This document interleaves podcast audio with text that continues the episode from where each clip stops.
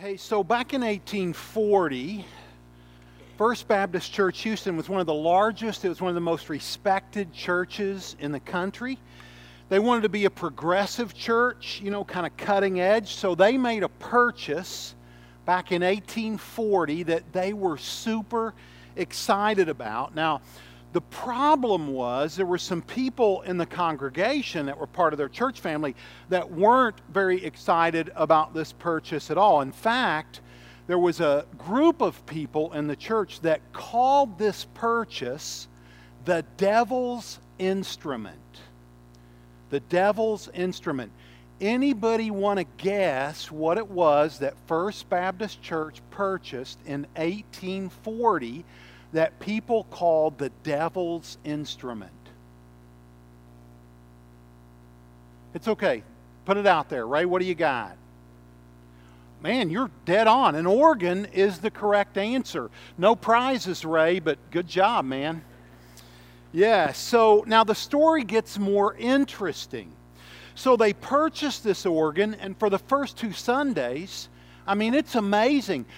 By the second Sunday, dozens and dozens of new families had begun to show up at this church, inspired in part by, you know, the new worship, the purchase of this organ, right? But then on the third Sunday, when everyone showed up for worship, the organ was just gone. I mean, it completely disappeared. No one knew what had happened to it. No one could figure out what had happened to this organ. And so they searched and they inquired about this organ for years. Now, fast forward to 1880.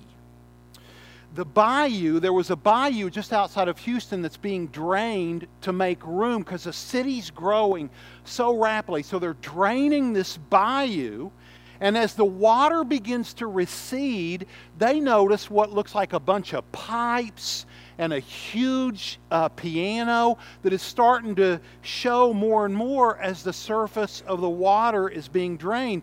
And upon closer inspection, they figured out, they found a plaque on this organ that said First Baptist Church, Houston, Texas.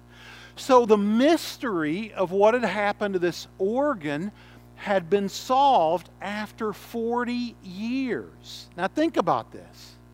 For 40 years that organ had been missing, but now they knew. Someone had broken one of the Ten Commandments, stolen that organ from a church, right, and thrown it into the bayou. Even though it was bringing new families to the church, people were embracing Jesus. Now the question is, why? Why would someone do that? Now, there are probably a number of answers to that question, but I'm going to tell you one of them. One of the reasons that they did that is because change is really, really hard. Change is really, really hard. And this is why many churches never, ever change, right? They just don't want the hassle. It's just too hard to change, right? Now, I'd like to submit to you this morning, I mean, we all know, right? It's the early 2000s now. We know that when First Baptist Church bought an organ in 1840, we would never call that organ the devil's instrument, right? I mean, we know better. We know that an organ is not the devil's instrument, but I'd like to submit to you that there is a devil's instrument. And I'm even going to tell you what it is. It's not an organ. The devil's instrument is a church that is focused on itself. That is the devil's instrument. It is a church that lives for itself and produces a bunch of consumers. And a consumer is someone who just essentially says this. They say what all consumers say, right? Hey, what's in it for me? what's the benefit in this situation for me? How are you going to serve me? How are you going to help me? How are you going to help my family? How are you going to serve them, right? Now listen, you need to know that we are in a season of change at Shelbyville Community Church. We are in a season where God is asking us very, very clearly not to focus on ourselves, but instead to live beyond ourselves, to offer the very best of our time, our talents, and our treasures, and then take those things and invest them in our community. Right? We believe very much that we are not called to be a church of consumers where we just all sit around and ask the question, what's in it for me, or what have you done for me lately? But instead that we are called to make our community a better place to live. You've heard us talk for several months now about the property at 14 West Broadway, right? Many of you know this. We've been in discussions for many, many months with First Baptist Church here in our community about receiving that building as a gift from them. And that looks imminent. It looks like that is probably going to happen. But we want you to understand very clearly that this is not about a building for us. This is about a vision. This is about what God is asking us to do and what God is asking you to do. So I want to talk about that vision. Now, a couple of weeks ago, we talked about our mission statement. We're in the middle of a series called This Is Us. We talked about the mission. Now, you know, a church's mission doesn't ever change, right? And we said our mission is to grow radical disciples who love and lead like Jesus. That's our mission. But a mission is a little different than a vision, because what a vision is a vision says, okay, what is it? Like, all churches have that mission, right? Or at least they should. But what is it that makes SCC unique? What is God uniquely calling us to do for and in our community, the community of Shelbyville, Indiana? And we believe that we have an answer to that question. So our vision is this. We want to be a disciple-making church that offers hope and healing to our community. I'm going to repeat that again. We want to be a disciple-making church that offers hope and healing to our community. In other words, what we're saying is this. We want to be a church that makes our town a better place to live. I mean concretely. I mean tangibly. I mean really. Because Jesus, when He came concretely. He came tangibly. Really. And so we want to be a church that are His hands, His feet. Because when a church begins to exist for itself, it is game over. The devil is won, because the devil's instrument in a local church, we all know, is not an organ. It's complacency and comfort. It's when Christians line up, lean back, cross their arms, and ask the question, what's in it for me? Because when a church begins to ask that question, they're asking the same question that everybody else in their culture is asking. The church doesn't look any different when we ask that question, right? And Jesus tells us very clearly that we in this room are meant for better than that. We're meant for more than that. We're meant to experience more than just that. And so in the book of Matthew, chapter 5, Jesus just makes an amazing statement. And I want to read through that together and spend most of the rest of the morning unpacking this and looking at what some of the implications of this observation that Jesus made about you and about me.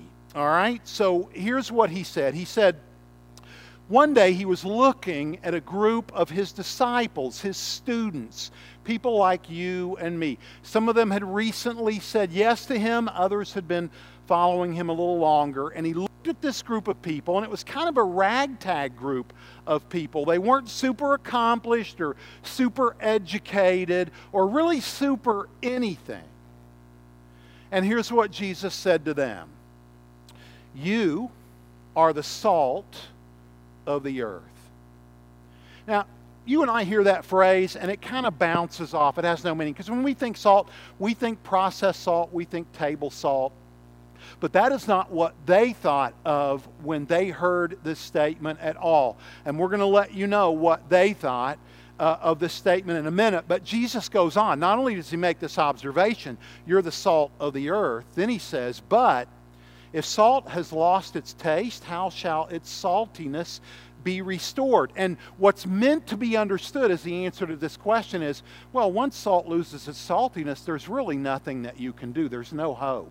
I mean, it's really impossible for salt to regain its saltiness. Now, I want to be very clear that when Jesus uses that word here, what he's talking about, the way that churches lose their saltiness is they become comfortable, and they become complacent.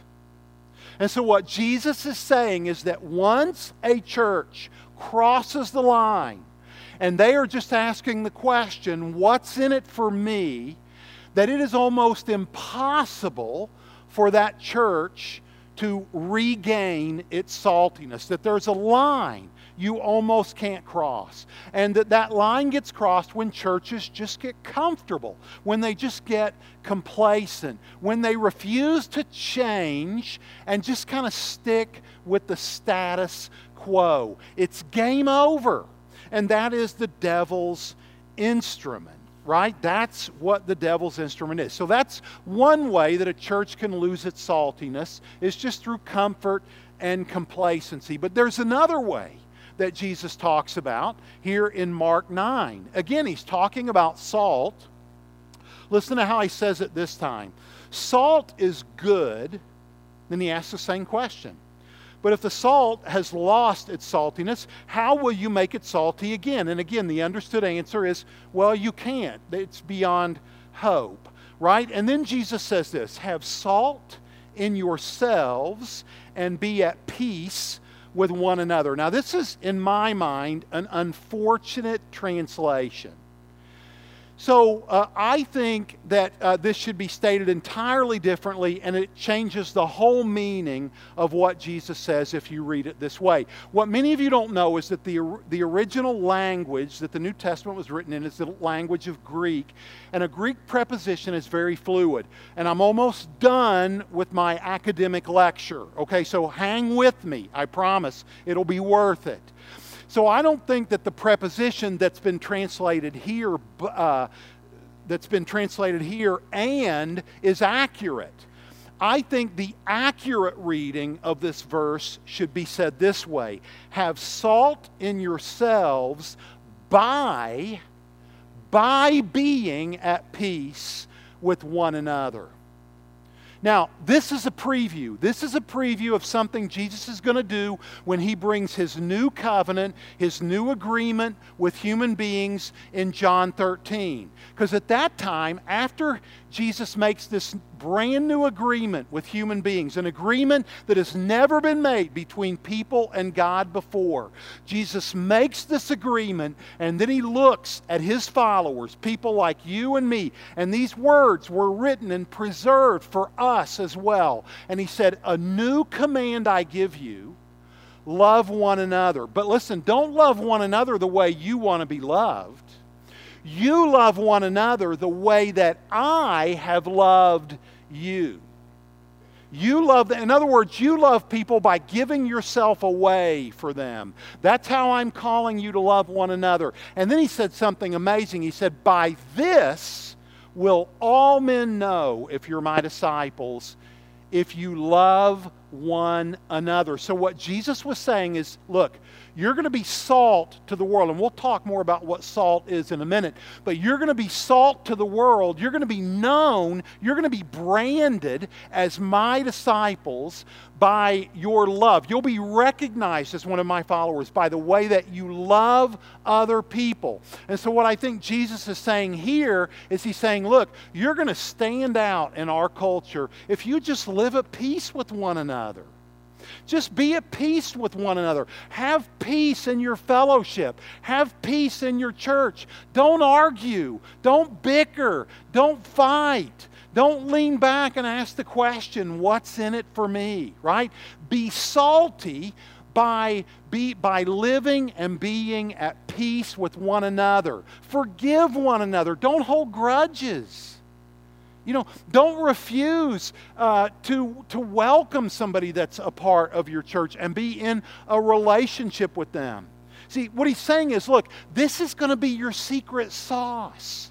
This is what the world's going to look at and see. This is going to be the evidence that they're going to see that you belong to me, that you are mine, right? And so we know that there are two ways that a church can lose its saltiness. It can lose its saltiness through comfort and complacency, and it can lose its saltiness by refusing to be at peace with other people in the body of Christ. Now, so let's talk about this salt thing. So when Jesus says that we are the salt of the earth, he's not talking about table salt. He's not talking about the salt that you pull off a restaurant table and put on your food, or that you might put on your food here at home. The salt that is so common and easy to come by, right? When Jesus used the word salt, you have to think of mind salt. Salt that would come out of a mine that would look like this. Now, what many people don't know about salt is that it was the first industry of mankind.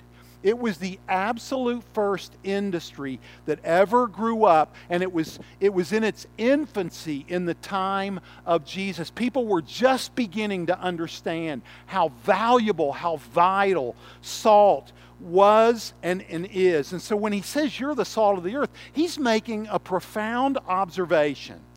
So for most of human history, salt has been very highly prized.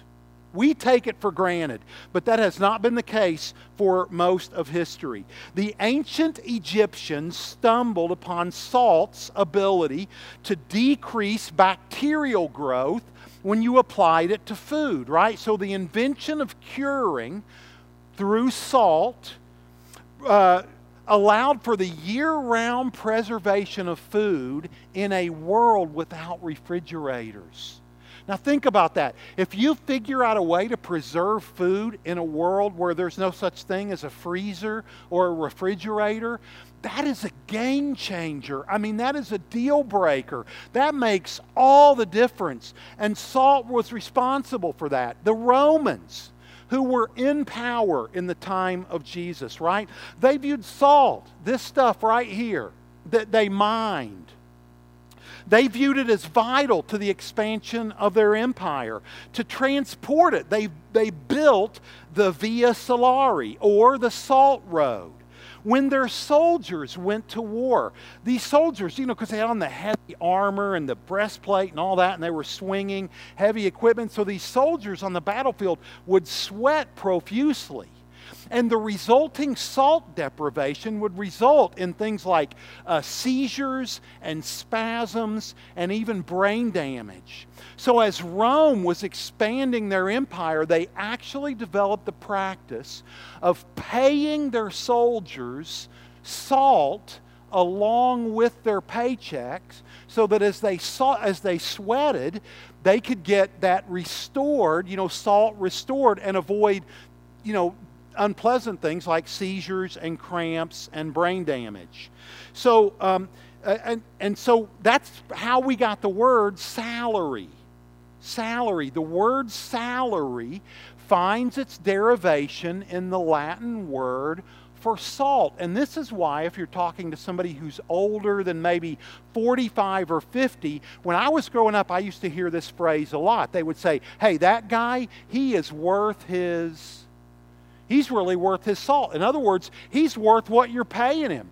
He's doing the things that you're asking him to do, right? So when Jesus said that you and I are the salt of the earth, he was referring to mined salt, not processed salt. And it's very important to understand the difference. Now, when you look at a picture of a salt mine, and I want to show you some of these, now, I want you to look at this, because what's amazing is when you look at this, you see all kinds of different colors. We're used to thinking of salt as being white. That's only processed salt.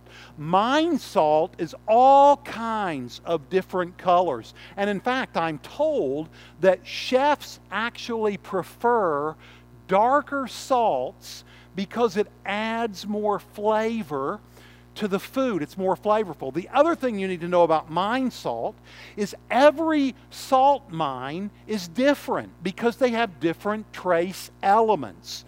So one salt mine may have trace elements of magnesium. Another salt mine might have trace elements of something else. And it's those trace elements that give the salt a slightly different flavor. So what I'm telling you is that every salt mine is unique.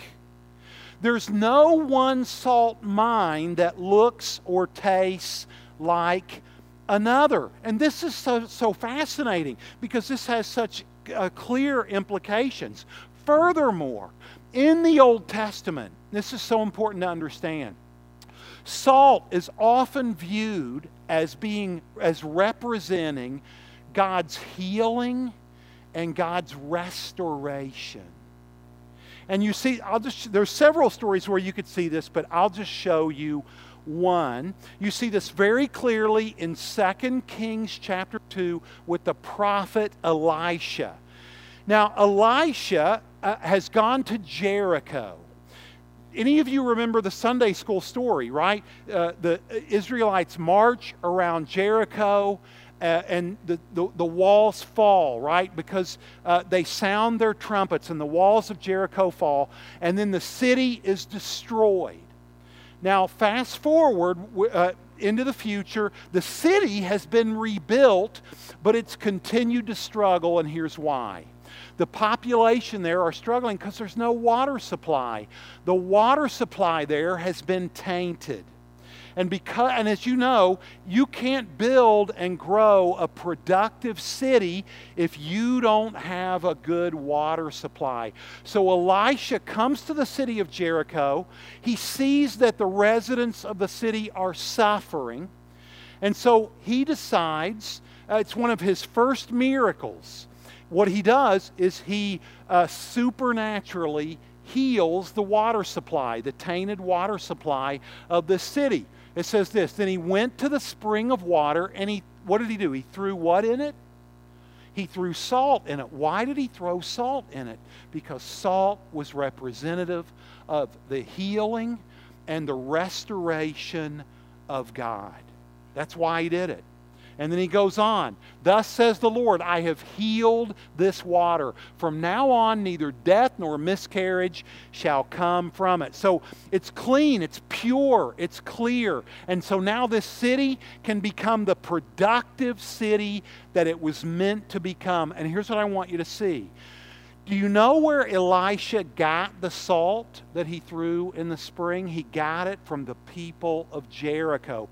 God used what they gave to Elisha to bring healing to their city. Sometimes we say here, right, God wants to use the best of your time, your talents, and your treasures. So what do we have to offer our city? Well, it starts with whatever we bring to God.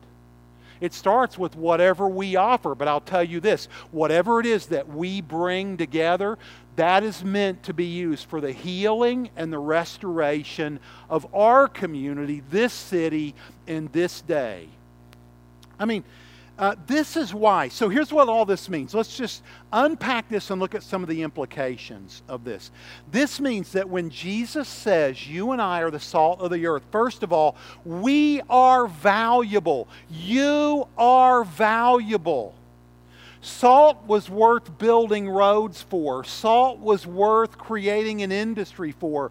Salt was a deal, it was a deal maker in the day, right? It allowed for food to be cured and preserved in a world without refrigeration.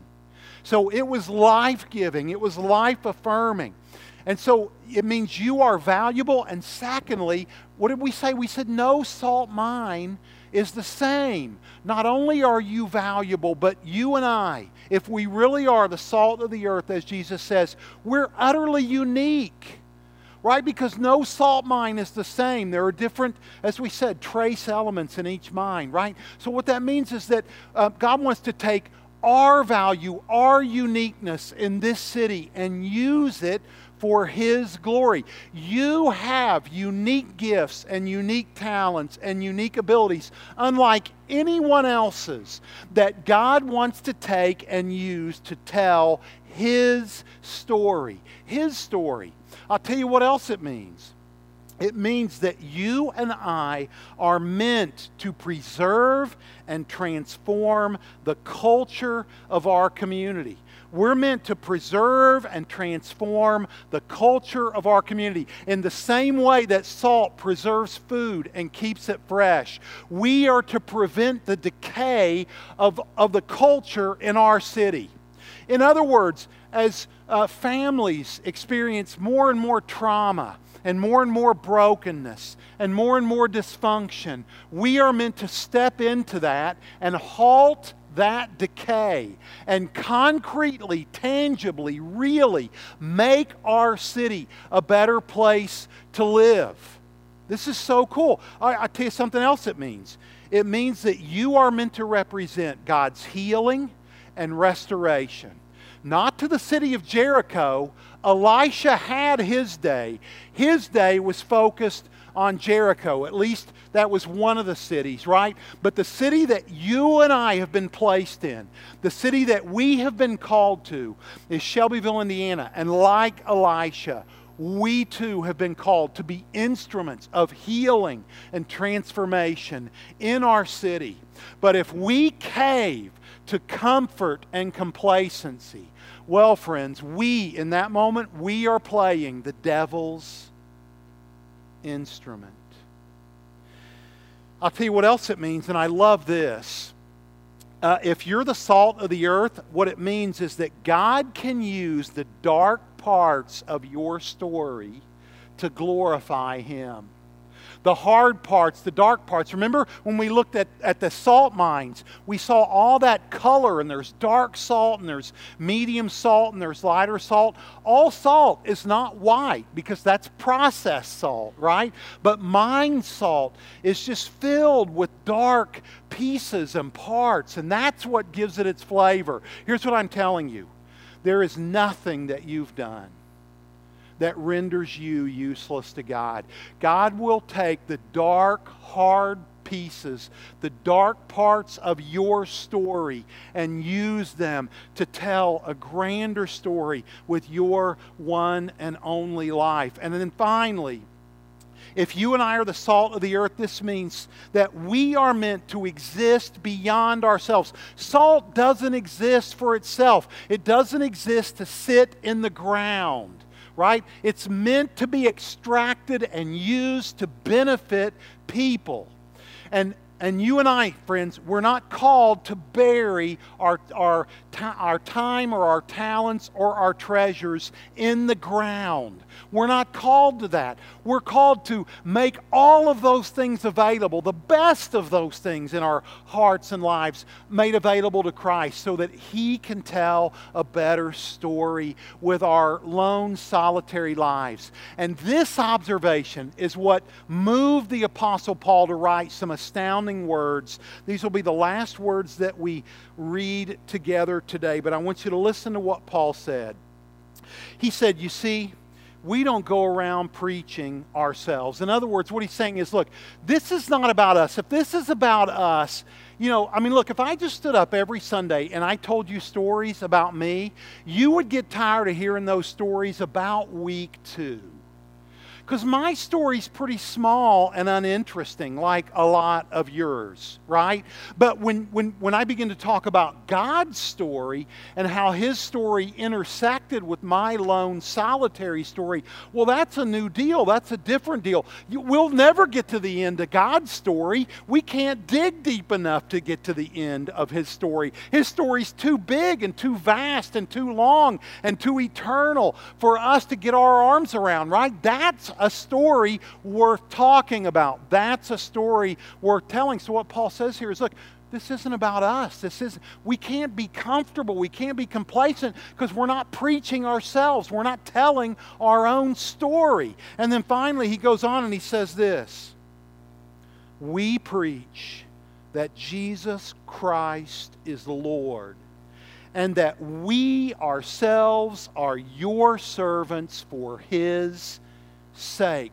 What if that was our posture to this community, the community of Shelbyville, Indiana? What if it wasn't about us, but it was about Christ as Lord and us putting a towel over our arms to serve people in, listen, in only the way that Jesus has already served us? What did Jesus say? Love one another as I have loved you, right? We're not setting the stage here. Jesus set the stage for the way we're called to love one another. How is that? We're called to love one another by giving ourselves away to one another. So when a church begins to literally love its community in a sense that it's giving itself away for the benefit of that community, oh, God is going to do something so big and so amazing. Do you see this? I mean, what if this was our posture? What if 2 Corinthians 4:5 was our posture with the city of Shelbyville? Years ago, I went to Guatemala on a missions trip, and we were there because there was a civil war that had been going on in Guatemala, and a lot of men had been fighting, you know, Guatemalan against Guatemalan. And a lot of men had been killed. And so we went down to build homes for widows who'd lost their husbands because they didn't have life insurance. They didn't have Social Security. There was no means for these women to be supported. So we went down to build homes. And they weren't really homes, mind you. They were more like sheds. I mean, there were no walls. There were 4 walls and a roof, but there was no heating. There was no plumbing. There was no water. There was no heat. You know, it was just 4 walls and a roof and a dirt floor. That's all it was. And so the day came when we're going to present these 2 widows with these 2 homes. And, you know, the widows are about this high and they're a little bent over. This widow had young kids huddled around her feet, and the guy that's going to present this house to her stands up. And this is the verse, 2 Corinthians 4:5. Let's put it back up. This is the verse that he read to her. He said, hey, you know what? We just want you to know this isn't about us. This is about Jesus. And so we served you to be His hands and His feet. And I'll never, ever, ever, ever forget what this woman said. She put her head down and she said, who am I that Jesus should care for me? I mean, who am I? That the God of the universe, the God of up there, the God of out there, that He would love me. And what was so striking to me about this statement is because at that time I was working with college students here in America. And every time I would present Christ to a college student in America, their attitude couldn't have been more different. Instead of saying, who is Jesus that he should care about me, they would say this to me, essentially. They would say, well, who is Jesus that I should care about Him? And when you see the difference in the worldview, it's striking. And so when this woman bowed her head, I mean, I just lost it. I mean, I just spent the last, 2.5 weeks of my life building this woman's home, and I'd have given her everything I owned in that moment because I was so overwhelmed with the love of God for her at her humility before the person of Jesus. And so let me just ask you this morning, what's your posture toward Jesus? What's the question that you ask when the mention of Jesus comes to mind, right? How do you respond to that kind of a question? Now, here's why I ask this. Craig mentioned at the beginning of our service, God's doing amazing things here just in the last couple of weeks. In the last couple of weeks, if you total it all up, everybody who's come to faith in the jail, the people that have come to faith in Starting Point, the people that have come to faith through the Wild Game Feast last weekend, we've had well over 170 people turn in cards indicating first-time decisions for Jesus Chrisst. Now listen, okay, listen, don't applaud. Here's why. You already applauded, and that's awesome. But I'm going to ask you to do more than applaud. So 10 years ago, I would have been happy to tell people that and pray for those folks. But you got to remember, so what that means is there are 170 little infant baby Christians lying all over our city. Now remember, infants, they can't feed themselves, they can't help themselves, they can't do anything, right? That's why a lot of them, and they would never think of coming to church. Why, I mean, why would they? They don't know how vital and important it is to have a church family, right? So what we're doing, and this is amazing, this is as amazing as what God has done. So of those 170 or so decisions, we've been able to, so what we're doing is we're sending a person, because disciples make disciples, right? We're matching a person one-to-one with every one of these new believers. And so far, we've made about 155 matches. So 155 of you have raised your hand and said, you know what? I will walk alongside one of these new believers. And what's so cool about this is we're giving you the resource to do it. You remember when you were here last weekend and Dr. Moyer held up the book and he said, we want to give everybody a copy of this book, 31 Days to Living as a New Believer. So if you've said yes to Christ, we're going to get that book in your hand. Well, what we're doing, instead of mailing them the book, we're going to hand deliver this book to them, and then we're going to offer to go through it with them, because what they really need at this stage is a relationship. They just need somebody to come alongside them and say, hey, look, I'm praying for you. I'm here for you. I want to be a friend, and I will go through this resource with you. And here's what's so amazing. Not only do we want to give you and this new convert, these new Christians, these baby Christians, a copy of this, we've written you a script. We've come up with a process. We've made this foolproof, right? We've made this as easy as we can. We've come up with a process to help some of you come alongside these new believers. Now, here's the good news and the bad news. So ladies, there are some of you ladies here and you're like, oh, I feel so convicted I have to do this. The bad news is that you can't, ladies, because every single lady that we had become a Christian has already been matched with someone. So we have about 15 men left that need someone to come alongside them, get this resource in their hand, be their friend, and walk with them. Spend an hour a week for 6 to 8 weeks. An hour a week for 6 to 8 weeks to walk through this resource. We'll answer your questions. We'll make you feel equipped. Now, there are some of you here, and you're thinking this. You're thinking, what the enemy's wanting you to think is, hey, you know what? I'm not qualified. Let somebody else do it. What if I mess this up? Listen, if you're their friend and you're praying for them and you get this resource in their hand and you just encourage them to walk through it, there's no way you're going to screw that up. There's just no way that's going to happen. God is going to use you in ways that are going to blow your mind. You're going to know His joy. You're going to feel His joy. He's going to pat some of you men on the back and say, "Attaboy, Daddy's proud of you. You've got this and I've got you." And you're going to know for the first time what it feels like to invest spiritually in another human being. And it's going to blow your mind. So here's what we're going to do right after this service, and I'm going to invite our team up. We're going to probably finish 4 or 5 minutes late. I'm going to go ahead and ask our praise team to come up. We're going to close with a song, and then here's what we're going to do. I want to challenge 15 of you men to meet us. You see where those posters are on the wall? We're going to have a group of people over there, and if God is saying to you, "I want you to do this," we want you to sign up over there, walk over there right after our service. Now listen, because here's the miracle of this. 170 new believers.